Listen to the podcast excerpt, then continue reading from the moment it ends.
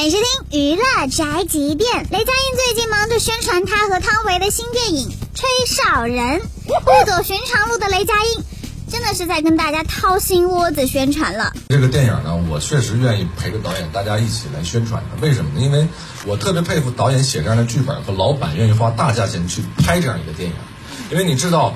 挣钱的方式有好多种，老板不一定没有这个能力，可能会喜剧片呐，或等等等等，可能这个宣传力度啊，或者抓的点呢，会很容易走进大家的视线。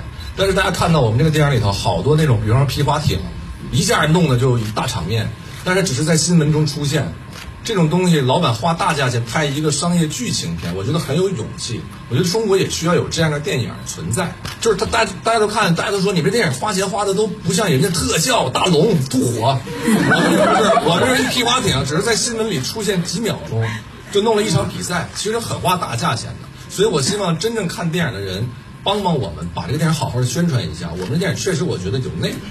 人家话都说到这个份儿上了。大家如果有时间的话，可以去电影院支持一下这部《吹哨人》，十二月六号上映哦。这就是本台饭店发来报道，以上言论不代表本台立场。